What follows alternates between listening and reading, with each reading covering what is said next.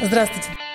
Здравствуйте, слушатели наши дорогие. Ой, сегодня у нас очень интересная тема и очень интересный гость. У нас в гостях Илья Алексеевич Суханов, врач-рентгенолог, главный врач клинико-диагностического центра «Клиника Сити» в городе Ставрополь.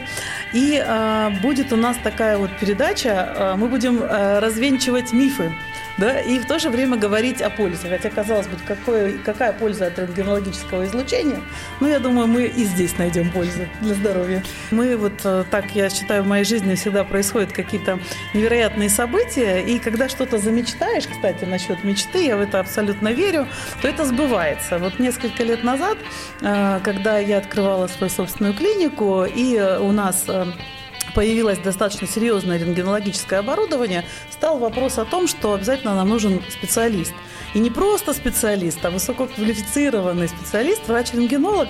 И таким образом мы познакомились с Ильей, который вообще не ставропольчанин, да, то есть он закончил Новосибирский медицинский университет и волей судьбы попал в наш город. И вот э, для меня это такая была встреча очень необычная, потому что в то время, когда я училась в медицинском институте, рентгенология была что-то из разряда какого-то, вот я не знаю, раритета такого. То есть это какой-то такой рентгенолог в длинном длинном халате, там, с сигаретой, возможно, ну, не знаю, какой-то такой образ был, да, и э, как-то не особо, в общем-то, привлекательная такая профессия в глазах вот нас, э, молодых врачей это было, а со временем э, все изменилось, то есть за вот эти вот 30 э, лет там почти моей деятельности уже профессиональной произошел, ну, мы все знаем, что мы живем сейчас в эпоху технологического просто революции, да, э, прорыва, и в медицине, в стоматологии, в рентгенологии это, я не знаю, наверное, две из таких одних из э, областей, где просто все перевернулось с ног на голову. Ну вот э, расскажите, пожалуйста, вы, наверное, немножко уже в другое время же учились, да? Почему вдруг выбрали рентгенологию и ну, что для вас эта профессия и как вообще в нее пришли? Ну, во-первых, всем здравствуйте, привет, Илья, и здравствуйте, Яна Алексеевна, всем привет. А, там очень сложная была ситуация, изначально планировал все-таки клиническую специальность, потому что еще были, как вы правильно сказали, какие-то некоторые такие клише, навязанные еще советским временем обучения, что все-таки врач – это клиницист, это белый халат, это обязательно пациента, поток, ты пациента взял, история болезни, эпикриз и отправил. Лечишь, лечишь да. как бы, да? Вот. Э, история была такая, что я планировал быть э, травматологом, все-таки ортопедом. Э, сразу скажу, что у меня в семье не было врачей, то есть это абсолютно там, у меня папа военный, мама классическая домохозяйка, вот. И получилось так, что планировал травматологом быть, но в какой-то момент э, база, на которой я планировал обучаться, это крупный институт э, в городе Новосибирске, э, не дали квот мест. Классический вариант это нулевые, последствия нулевых, нехватка денег, и я искал бюджетные места. И таким образом я попал на кафедру лучевой диагностики поступил туда достаточно хорошо, ну, то есть на бюджетной основе поступил и э, учился там в интернатуре. Это еще период для э, нынешней молодежи, нынешних студентов-медиков, когда еще была интернатура, да. Вот, э, там я проучился. Э, в результате обучения э, мне рентген очень сильно понравился. Э, не рентген даже правильно, а именно лучевая диагностика. За счет чего? За счет того, что, ну, вот есть классическое понимание препарации именно на патанатомии, когда мы видим препарат, мы его а, достаем, делаем срезы, смотрим на морфологическую структуру тканей. Изучаем, да? Естественно, да, да, да. да. И уже выносится, что там, какие изменения, либо это норма, либо патология. А что касается вот именно лучевой диагностики, это уникальный э, метод, посмотреть угу. вживую ткань, то есть инвиво, здесь сейчас оценить ткань на предмет патологических изменений, на, пред, на предмет нормальной анатомии, оценить вообще структуру, есть ли какие-то там отклонения от вариантов нормы. Ну, если таким понятным языком сказать, то перед нами стоит живой человек, и мы посредством вот определенных методов да. а, мы заглядываем в его внутрь, да, да, да, и да. видим структуры, да, видим, как это функционирует, и это на самом деле а, при нынешнем уровне а, диагностики, это, наверное, наверное, действительно очень интересно. Да? И добавлю, что, вы знаете, я вот слушал вас, что вы изначально были влюблены да, в именно профессию врача. У меня, я себя сейчас оцениваю, что у меня любовь к предмету, чем я занимаюсь, она идет с ну, по экспоненте, она с каждым годом. То есть мне нравится заниматься этим, я очень люблю свою профессию в том плане, что а, да, я не веду пациентов, но я ввожу пациента к клиницисту через диагностический момент. Э, плюсом я даю клиницисту очень большую информацию. Я думаю, вы понимаете, о чем это, да, там, что касается той же стоматологии. То есть это, это вот такая вот история про то, что э, есть, есть человек, есть врач, а есть то, что скрыто у него внутри, и недостаточно только, э, так сказать, собрать анамнез, посмотреть, оценить. Нужны обязательно не, не, в определенных случаях нужны дополнительные методы исследования. Неинвазивные методы. Вот. И да. это такой вот именно очень крутая вещь. И да, действительно, вы себе, наверное, иной раз чувствуете волшебником, да? Когда, например, ну это же действительно так происходит, что бывают же э. ситуации, когда мы не можем определить, поставить диагноз, ну никак, такие молчащие разные истории, которые мы можем увидеть только по факту, заглянув внутрь человека, вот, Безусловно. например, посредством э, рентгеновского излучения, да, там такого ну, Волшебником не чувствую, но есть какие-то моменты, когда не то чтобы, но чувствую, что ты прям можешь прям толкать что-то, толкать медицину в плане, в диагностическом плане, я не говорю там за все специальности, но а, именно давать больше информации, что мы уже есть. Э, что мы уже имеем о пациенте. Вообще вот э, что такое на сегодняшний день современный образ врача-рентгенолога? Вот мне здесь хочется тоже объяснить, мне кажется, не, не все это понимают, и молодые специалисты тоже. Э, вот, например, на сегодняшний день, как, как я угу. это вижу, да, это уверенный пользователь ПК, угу. абсолютно уверенный пользователь, да, и достаточно хороший уровень английского языка необходим. Это так? Э, хороший вопрос. В плане английского отвечу сразу, что, на мой взгляд, сейчас, э, живя в 21 веке, в принципе, билингвом быть, это ну, нет никакой сложности. То ну, есть для зачастую... врача это уже, по-моему, просто must-have, да? Потому что очень много интернациональных э, каких-то конференций, каких-то встреч, то есть нужен путь коммуникации, и твой язык, откуда ты приезжаешь, он не везде воспринимается кое-где вообще не понимается, и угу. а, не, не зря английский сделан международным языком коммуникации, и вся информация, актуальная вся информация для врача любой специальности, она первоначально зачастую а, издается в англоязычной литературе. Тот же самый Lancet, мы знаем, да, это международный а, британский журнал. Но все идет на английском. Вы и... читаете на английском языке? Да, естественно, не сложную художественную литературу, но то есть английскую, профессиональную, да, да, да. То есть это почти... То есть это очень важно, потому что когда существует вот этот барьер, он от, э, от нас отталкивает назад на несколько лет. Зачастую на 5-10 лет мы угу. просто отстаем. Я сейчас говорю про уровень э, общесреднестатистического среднего врача, просто по той простой причине, что он не может пользоваться теми средствами, которые есть уже сейчас. Да? То есть есть библиотеки, угу. нужно, можно заплатить за доступ почитать любую литературу, которая выходит в мире. Вот сегодня это сделали, завтра мы можем этой информацией да. владеть. А можем ею владеть через 10 лет, дождавшись, пока ее переведут на русский язык, пока да, где-то да, опубликуют, так еще и ведь переведут-то в собственной трансляции. Ведь э, ни для кого не секрет, что перевод не всегда э, такой, какой он есть на языке оригинала. Тут уже наступает роль дела автора, да? Ну, плюс еще говорю, почему повторюсь, что есть еще определенное наследие Советского Союза, когда было немножко однотипность. Но не будем касаться этой темы. Что э, первого вопроса про ПК. В чем тут э, маленькая хитрость, что э, с каждым годом выходят какие-то программы специальные. Вот, например, мы затронем, я думаю, тему еще ковида, да, да, потому что глобальная тема. А, сейчас, например, вышла инсталляция, с помощью которой оценка поражений легочной паренхимы, она уже может не человек оценивать, а ты ставишь, грубо говоря, точку интереса, и компьютер сам э, оценивает э, все эти сканы. Мы сейчас и... говорим об искусственном интеллекте, да, эм, который оценивает рентгенологические изображения. В том числе правильно? и плюсом я еще говорю о том, что если э, врач не э, освоил метод вот на компьютере, э, как это делать, то он будет делать все по старинке. То, ну, есть, то есть если для него компьютер это проблема, то он не будет пользоваться всеми теми да, возможностями, да. которые существуют на сегодняшний Совершенно день. Да? Можно я здесь вставлю да. ремарку небольшую? А вы не боитесь, что вот вас просто заменит компьютер в какой-то момент и все? А, это очень актуальная тема сейчас. Угу. Вот, кстати, немножко отвлекаясь от нашей темы, да. Э, кстати, э, если оценить все киберпанковские, э, вот, например, там космические Одиссеи фильмы, uh да, и написанную литературу, там везде есть роботы всех специальностей, кроме э, роботов-стоматологов. Кроме Кстати, да, ни разу, ни, разу не встречал. А, что касается искусственного интеллекта, это сейчас очень актуальная тема, а, потому что а, есть какие-то патологии, именно в диагностике я касаюсь, которые могут быть оценены а, искусственным интеллектом, но, как любой интеллект, его надо адаптировать. Сейчас этим занимается. А, само собой, мое видение, что компьютер, именно искусственный интеллект, он не заменит полностью человека. Должен быть какой-то координирующий момент, но я думаю, что мы к этому движемся.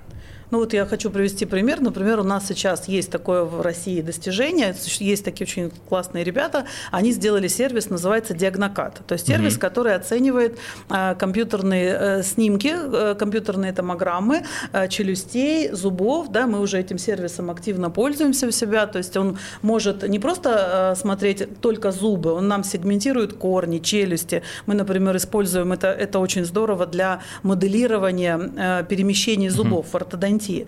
Но а, этот сервис не а, и может дать заключение, медицинское заключение. То есть каждый снимок, каждое рентгенологическое исследование должно быть за подписью врача-рентгенолога. То есть он должен его прочитать. Я, кстати, хочу рассказать о том, что стоматологи у нас, а, мы можем читать только маленькие снимки, имеем право, да, а вот большие-большие исследования у нас а, должен обязательно описывать врач-рентгенолог. Да. Поэтому пока искусственный интеллект а, может только сделать, облегчить задачу, так скажем, очень сильно облегчить, да? но а, что, может человеческий фактор устранить, то есть то, что может человеческий глаз упустить, mm-hmm. например, да, то он может нас как бы, э, ну, все-все-все это выставить в какую-то цепочку, но пересмотреть или, и перепроверить все-таки должен врач. Мне кажется, Алексей, вы уже да. сами ответили на вопрос, потому что вы изначально сказали, что компьютер круто считает, круто видит и смотрит, э, замечает те моменты, которые человек не видит, но референсом под его оценкой служит всегда человек. Да, э, да. Вот я думаю, это везде и в стоматологии, в диагностике,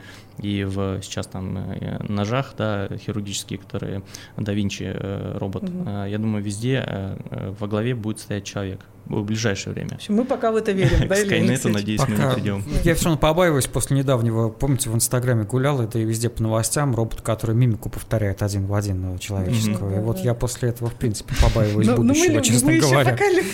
Да. Илья Алексеевич, вот э, хотелось бы, знаете, еще о чем поговорить. Вот сейчас все знают, там вот, особенно вот вы тоже затронули тему ковида, мы сейчас вот угу. будем об этом говорить.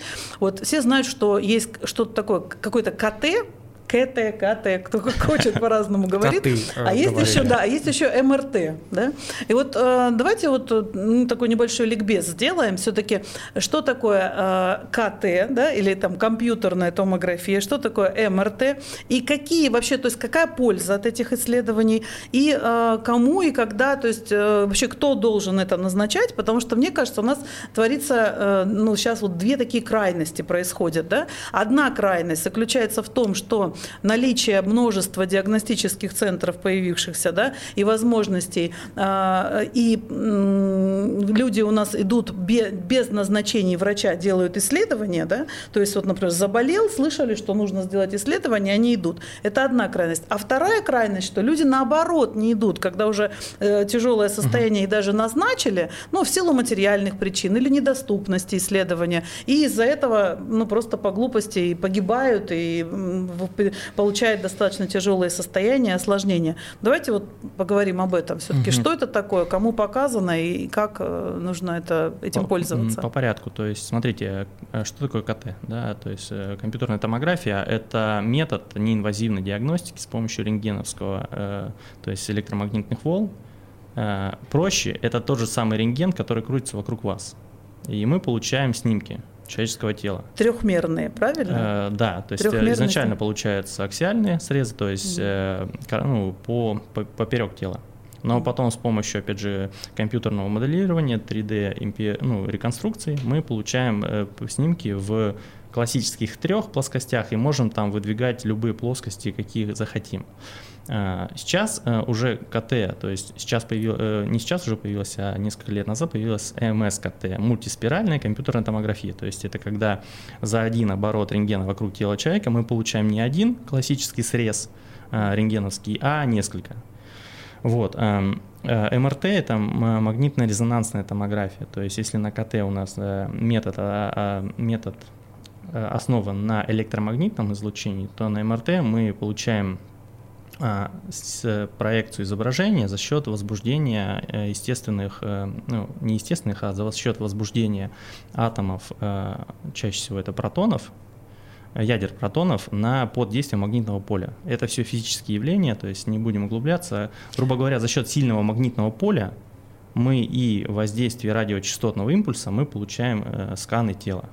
Но вот если компьютерная томография угу. несет на себе лучевую нагрузку, то магнитно-резонансная томография не несет этой нагрузки. Есть? Ее там нету. Ее там нет, да? да. То, То есть, вот сколько, людям... хочу раз, столько могу ее да. пройти. Да. Ага. То есть нет никакого вот такого воздействия. Да? А что касается рентгенологического излучения, мы все знаем, что есть определенные дозировки, да, да, которые, конечно. и поэтому а, бесконечно, да, много раз делать нельзя. Но, опять-таки, существуют мультиспиральные томографы, которые угу. стоят в больших центрах, да, стационарах, угу. как вы сказали, да, где за один проход да, можно получить большое количество информации.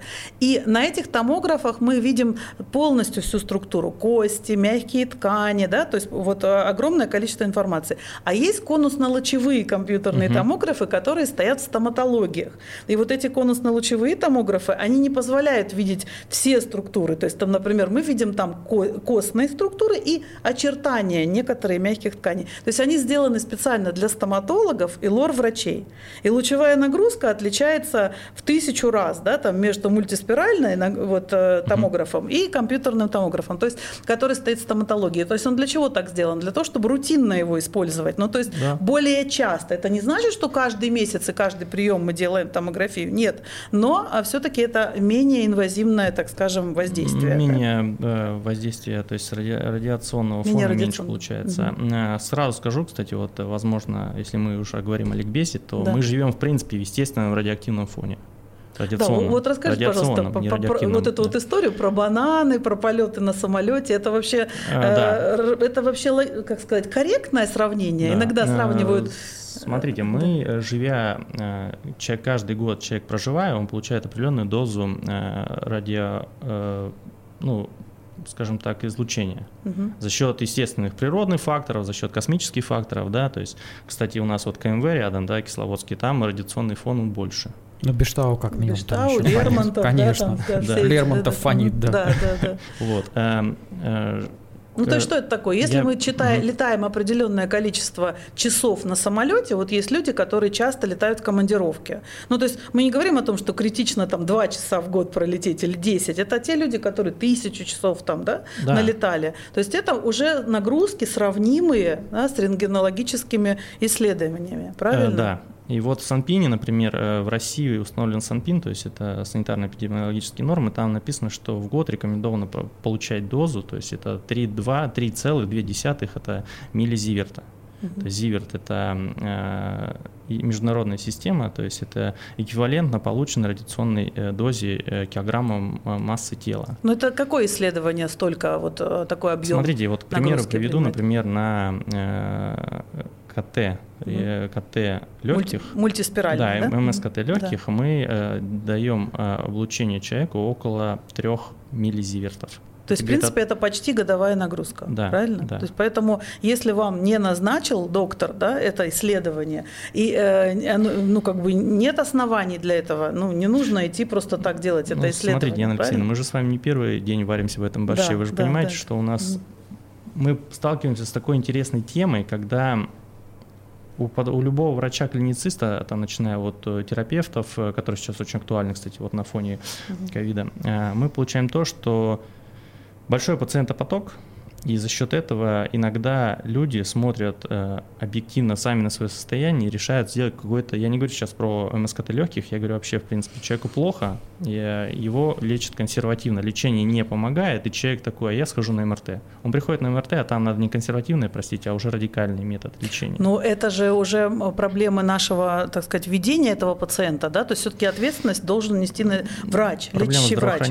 Да, вот здравоохранение. Все-таки это неправильно, когда пациент сам решает, что ему стало плохо, и он пошел на исследование. На сегодняшний момент у нас появилось две специальности, они выделились, да, и государство поняло, насколько нужно а, обращать внимание на, на развитие этих специалистов. Это инфекционисты и э, рентгенологи, потому что до этого времени ситуация была ну, с точностью да наоборот. Ну, как обычно, да, когда что-то происходит, начинается этот процесс форсироваться. И вот э, мы говорили о, о нечеловеческих совершенно нагрузках, которых также пришлось перенести врачам-рентгенологам. Сейчас все говорят о тех, кто в красной зоне, но есть еще вот целая категория врачей, рентгенологов, которые просто сутками описывают эти, э, когда вот идут волны, да, особенно в первую, вторую, когда, в общем-то, никто не понимал вообще, что происходит, да, когда не было четких критериев диагностики, в том числе по компьютерной томографии, да, только потом уже стало понятно, какие критерии, э, какая степень поражения, да, то есть что, как, то есть и как, как себя с этими пациентами вести, то есть, ну, эти критерии, они формировались, что называется, на ходу. И мы с вами свидетели, на самом деле, исторического вот такого вот момента. То есть угу. медицина стала другой правильно, за эти, за эти а, годы, да? Да, я дополню, что, то есть, когда началась, вот когда прям был локдаун, а, во время локдауна, чтобы вы понимали, вот в Москве там э, Московская школа рентгенологии и ИРОР, это Всероссийское общество рентгенологов, они ну, делали вебинары трехэтапные по именно диагностике ковида чтобы помочь уже имеющимся врачам улучшить их методы визуализации в плане их собственного понимания, как дифференцировать э, ту же самую бактериальную пневмонию от инфильтрации, вызванную ковидом, ковид-пневмонией. Да. да. А, то есть, э, и я повторюсь, что мы столкнулись с моментом, что у нас был резкий, э, ну, то есть, так называемый, то есть мы не поняли, с чем мы столкнулись, но мы очень быстро адаптировались. Это очень круто, и, ну, это действительно знаково. И вот здесь э, тоже такой момент важный, да, что именно онлайн вот это общение, да, возможность очень быстрой передачи информации угу. позволила вот с этой ситуацией справиться. Поэтому, Конечно. когда сейчас говорим э, колоссальные просто потери, ну, трагедии, да, не знаю, у нас сейчас как после Второй мировой войны, мне кажется, да, нет семьи, в которой нет потерь. Ну, на самом деле это так. Но если бы э, технологий вот этих не было, все было бы еще хуже, правильно? Потому что потребовалось бы огромное количество количество времени, пока бы, например, до доктора из города Ставрополя донесла, ну, донесли ту информацию, которая уже существовала у доктора э, в ведущем там, рентгенологическом центре в Москве. Вот это такой тоже труд огромный, который просто, ну, я считаю, требует уважения и понимания. Хотелось бы, чтобы вот люди это тоже понимали, что вообще эти два года происходило. Да, да в целом надо друг друга уважать, там неважно, ты врач или пациент, или просто два пациента на улице встретились как два незнакомых человека. Я считаю, что уважение и доверие – это вот. столпы хороших отношений в любом коллективе, в любом обществе. Вот Два пациента плохо, когда встречаются, они диагнозами обмениваются. Главное, чтобы не возбудителями. Ну, вот говорят, да. что следующий год э, вроде объявлен или как-то будет, будет годом кризиса доверия, да, что люди вообще перестали друг другу доверять. И а, тут вот, мне кажется, наша, наша профессия, а особенно то, что мы с вами обременены сейчас таким вот, ну просто я, я считаю, что это, наверное, такое правильное слово, mm-hmm. обременены, потому что это очень большая моральная, физическая, юридическая такая эмоциональная нагрузка, главный врач угу. да, на сегодняшний момент. Если раньше, например, говорили, ой, круто там быть главным врачом, еще что-то, то есть пусть у меня маленькая там клиника, у вас небольшой федеральный центр, но каждый из нас ответственен вообще за множество вещей, за огромное количество, то есть не только за медицинскую составляющую, но и за очень э, другие разные моменты, и мы каждый день, ну, приходя на работу и приходя домой, это все остается в нашей голове. Просто у меня папа главный врач, и я с детства, в общем-то, mm. знаю, что это такое, там, чем и какими он заботами был. И папу вы не видели, был, видимо, был, никогда. Был в свое время, да, главным врачом. Это очень трудно. Я очень уважаю людей, которые э, этим занимаются. Это сейчас большая ответственность, особенно главные врачи больших федеральных центров, государственных клиник, больниц, потому что на них действительно огромная нагрузка, и вот я просто с огромным уважением к этим людям отношусь. Ну, у меня, да, э, наверное, пока, к счастью, что у меня небольшой сейчас федеральный центр, то есть ну, все равно. Ну, крупный медицинский Сколько центр, у вас да. сотрудников вот на сегодняшний момент? Да, да, на данный момент больше 40. Ну, это достаточно большое количество, ну, да? Нет, и к тому, что там есть момент, к чему я хотел привести, к тому, что я, э, большинство главных врачей, как заметил Илья, они развивают свое направление, но при этом они уходят от врачевания, становятся больше менеджерами классическом варианте. То есть это развитие клиники, развитие именно доступности медицины, доступности э, улучшения здравоохранения. Я стараюсь еще сохранять свое ну, врачевание в плане того, что сохранять, ну, сохраняться э, именно диагностом. Есть у меня ну, первостепенно, вот, я прихожу на работу как э, У меня такая же ситуация, да, то есть я на сегодняшний угу. момент не веду прием в полноценном смысле этого слова, но я консультирую пациентов и курирую наше ортодонтическое направление. То есть, а диагностика – это вообще моя любимая тема, вы знаете, я могу говорить на это, об этом очень много. И вот я хотела как раз-таки коснуться такого вопроса. Вот э, есть такие ситуации, когда э, необходимо два метода применить – компьютерную томографию и э, магнитно-резонансную томографию. Вот в нашем случае, то есть есть даже стандарты, такие угу. международные стандарты, в случае со стоматологией это э, проблемы, пациенты с заболеваниями височно-нижнечелюстного сустава. Угу. И вот здесь такой важный момент именно, э, что первый, первый уровень обследования проходит в рамках стоматологической клиники, ну, может происходить, если там есть компьютерный томограф, и там мы оцениваем костные ориентиры, да, структуру именно, э, то есть вот э, структуру отростка нижней челюсти, который, собственно говоря, выполняет вот функцию одной, одной частью является угу. этого височно-нижнечелюстного сустава. Но на компьютерной томографии мы не видим одну очень важную структуру – диск, да, вот тот самый диск, который, благодаря движению которого, там, связочный аппарат, да, которому происходит, собственно, открывание, закрывание рта, боковые движения, все вот это вот э, перемещение. И вот здесь мне очень интересна именно э, работа с врачом-рентгенологом, да, потому что это, это такая больная тема, очень пациентов с височным заболеванием височно-нижнечелюстного сустава становится все больше и больше, угу. но есть истинные проблемы, то есть когда уже есть изменение структуры, а структура это что? Это костные структуры, это диск и связочный аппарат, да? А, а, а бывают э, проблемы пациентов неврологического свойства, и это, или, или проблемы, которые связаны с их постуральными изменениями, угу. то есть у них есть изменения осанки, да, там у них э, травма какая-то в анамнезе была. И еще есть пациенты, которые переживают э, очень сильное психоэмоциональное напряжение, стресс, это может быть смерть близкого человека, вот сейчас то, что с ковидом происходит, да, это развод, это потеря работы, это еще какое-то такое вот огромное. И это не наши пациенты, совершенно не наши, не стоматолога и не рентгенолога.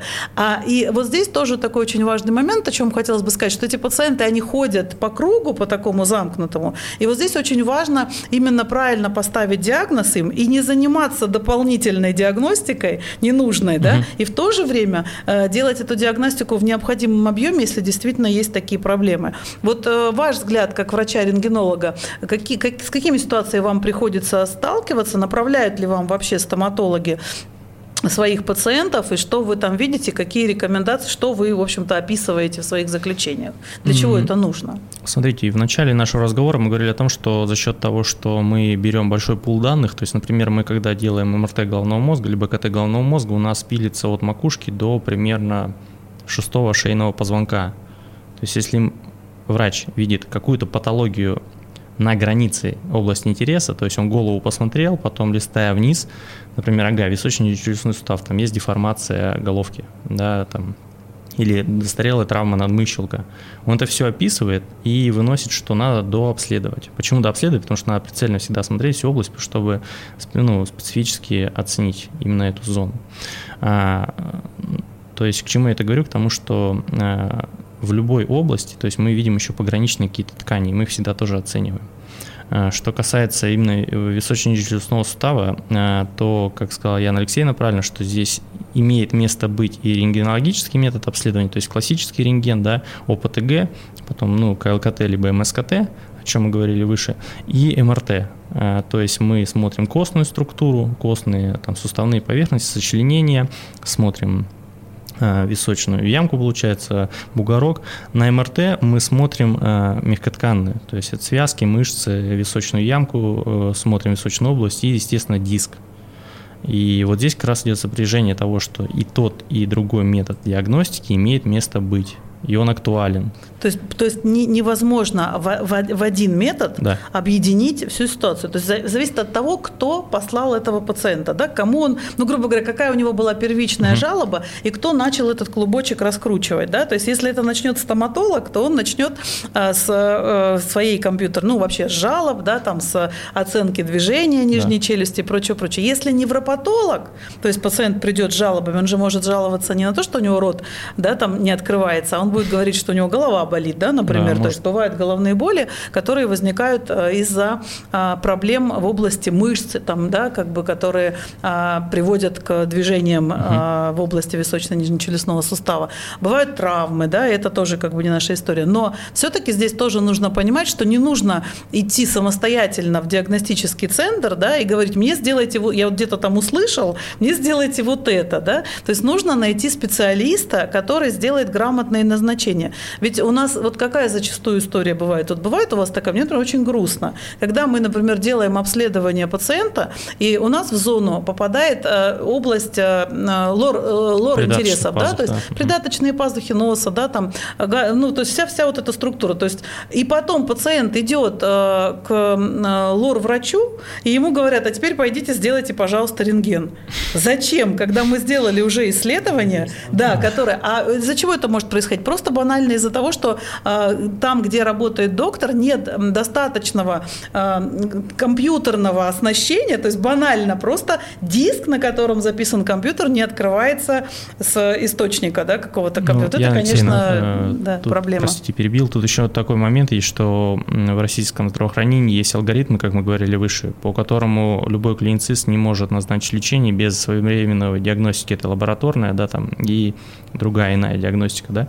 То есть, э, что касается там рентгенологической либо МРТ-диагностики, и они работают тоже, их надо понять, что они работают по алгоритмам ну, вот, э, он пришел к лору, лору нужен для, ну, мы понимаем все это, чтобы назначить лечение, нужен э, диагностика в плане там рентгена либо МРТ. Но у него же есть данные компьютерной томографии. Мы как бы немножко выше это, ну, прыгаем, что это на уровень здравоохранения это все надо устанавливать, что любая диагностика, если видна патология, она должна учитываться клиницистом. Ну, а вот не... это, это, конечно, очень грустно. Да. да. У меня были ситуации, что, например, там элементарно повседневно приходят поясничные, ну, поясничные отделы, приходят. Угу. Приходят пациенты, да, с поясничным отделом позвоночника женского пола, и там э, патологии, боли вызывают либо это процессы абдоминального характера, либо гинекологического.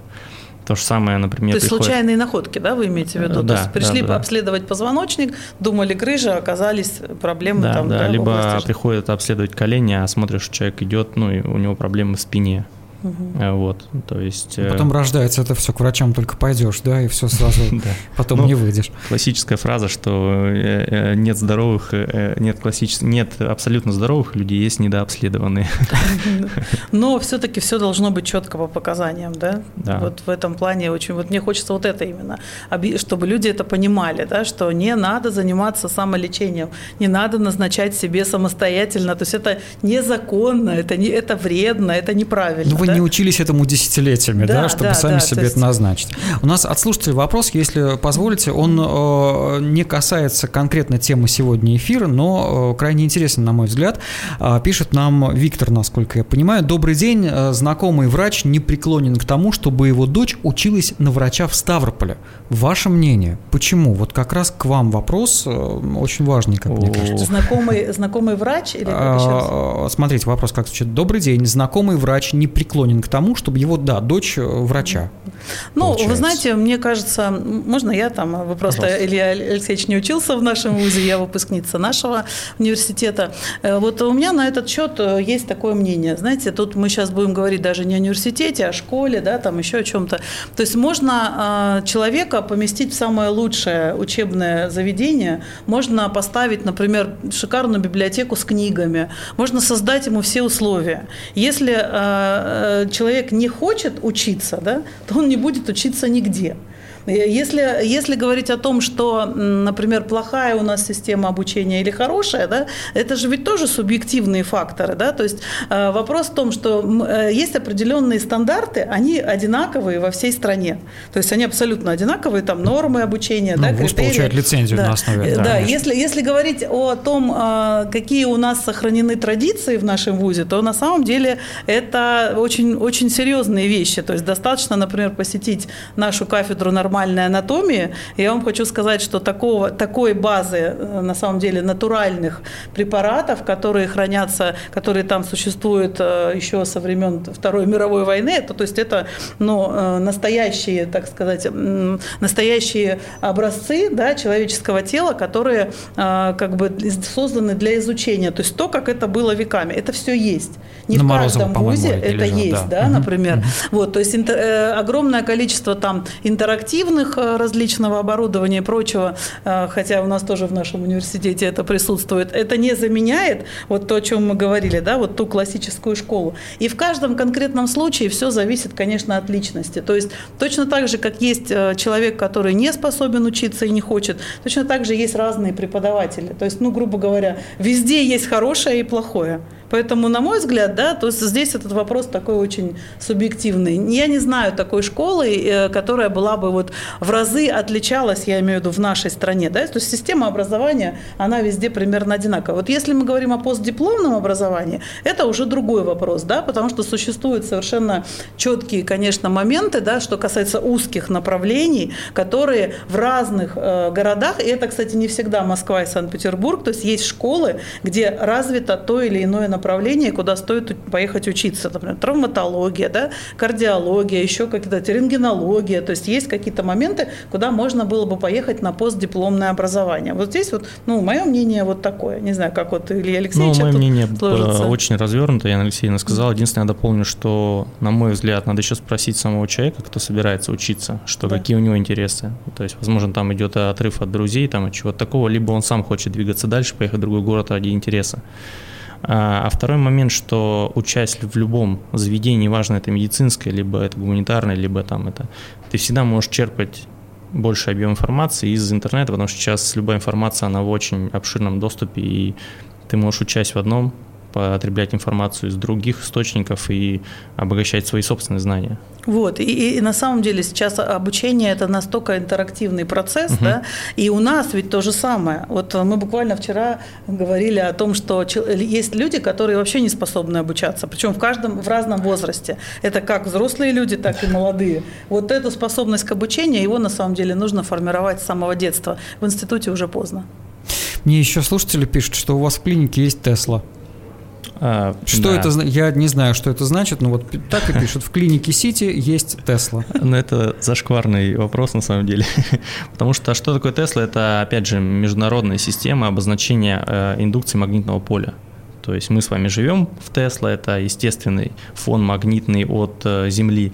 У нас дома висит Тесла, это магнитик на холодильнике. Вот. А у нас есть трехтесловый и полуторатесловый, э, в зависимости от клиник. То есть в, в, ДЦ, в КДЦ у нас на Ленина стоит полуторатесловый магнит, а ну, это, объясните, пожалуйста, что это такое? В чем, Илону Маску чем никакого отношения да, да, не да, имеет, что... получается. Так. Это что такое? Это просто... То есть, э, что такое Тесла? Это из физики возьмем, это мы берем метр проводника, пускаем по нему ток силы 1 ампер, и покладем его в центр э, вектора магнитного поля. И на него будет действовать сила, равная одному ньютону. Это физика. Что касается человеческого фактора, то есть э, это искусственное, постоянное, контролируемое поле, которое создается с помощью электричества в каком-то определенном пространстве. И вот э, томограф мы кладем человека на стол, завозим его в тоннель, и в этом тоннеле с помощью электричества создается э, э, постоянное магнитное поле. И за счет этого магнитного поля, я повторюсь, что и радиочастотного импульса, который как в микроволновке, мы потом получаем изображение. Есть томографы низкопольные, это до 1 Тесла, 1,0 Тесла. Есть томографы высокопольные, это от 1 зачастую до 3. Они наиболее сейчас актуальны и популярны. И есть сверхвысокопольные томографы, это выше трех. Э, чтобы вы понимали, в Японии в 2018 году создали самое максимальное магнитное поле, это 1200 Тесла. Вот, это контролируемое. То есть это просто хорошего качества аппарат, правильно? Высокого Русским качества языком, разрешения. Да. То есть пациентам польза какая, да, что они понимают, что вот это именно высокое разрешение, больш, большая, хорошая информация получится. Хорошая дифференцировка и детализация тканей, то есть mm-hmm. чем выше э, магнитность э, томографа, тем мы больше получаем, то есть смотрим мышцы, мы смотрим видим волокно, не волокно, а тело мышцы, видим оболочку, которую мышцы покрывает, и видим окружающее пространство. Катастрофа. То же самое в суставе там мы видим ну, диск. Вот, кстати, мне важно на, какой-то, на какое МРТ послать пациента с э, проблемами в НЧС, конечно, да? Конечно. То есть на, на, на, на, мой. на Тесла 3 нужно послать к вам, да? Ну, для того, чтобы четко получить информацию. Ну, нет, здесь шутки в сторону, плюс мы там еще можем сделать э, визуализацию с помощью этой вот, кстати, ну, motion так называемый, это когда человек... Э, Движение увидеть, да? Мы видим, как двигается суставной, суставная головка в суставной капсуле, как она выходит. Угу. Это, ну, для клинициста это важно. Угу. Там, как вы дальше уже будете разгружать мышцы, либо там фиксировать. Для вас это важно. В общем, все самое лучшее Но надеюсь, для что... Вас, да? Почему Тесла это зашквар? Почему? Потому что, ну, э, вот как раньше был ядерно-магнитный резонанс, сделайте вот мне ЕМР, то есть изначально. И Тесла это просто уже среди рентгенологов зашквар, повторюсь, что когда назначают «сделайте мне Тесла», мы такие сразу, ну, рука, лицо, привет, сделаем. А, то есть это как, как у нас в радио «сделайте мне музыкальный ролик, чтобы там пели все», да? Вот такая же примерно история. На этом мы вынуждены закончить. Мне хочется по несколько слов от вас для всех наших слушателей. Илья Алексеевич, ну вот э, вы же сибиряк, да. да. И я знаю, вы мне уже не раз говорили, что вы полюбили Ставрополь, да? да. А, и более того, вот э, сейчас для вас это вообще теперь знаковый город, тут ваша дочь теперь, да, растет да. маленькая. Ну скажите, пожалуйста, вот э, как для вас вот сибиряки и ставропольчане? Вот, кстати, вопрос хороший про медицину, где учиться, да, там все. Ну как вообще вы здесь прижились, комфортно, да, что хорошего, что плохого, и что бы вот вы хотели бы, как, как бы вы засибирить хотели Ставрополь? Может, что-то нужно сюда как бы, или все и так нормально, хорошо? Ну, ребят, климат. Съездите сейчас в Сибирь. Если здесь я еще катаюсь на велосипеде по городу на работу, то в Сибири уже лежат снег и... И там на велосипеде по снегу просто. Ну, сибирское здоровье, вы знаете. коллеги, земляки, наслаждайтесь и кайфуйте от того, что у нас солнце светит в нашем Ставрополе. Вот. И будьте здоровы.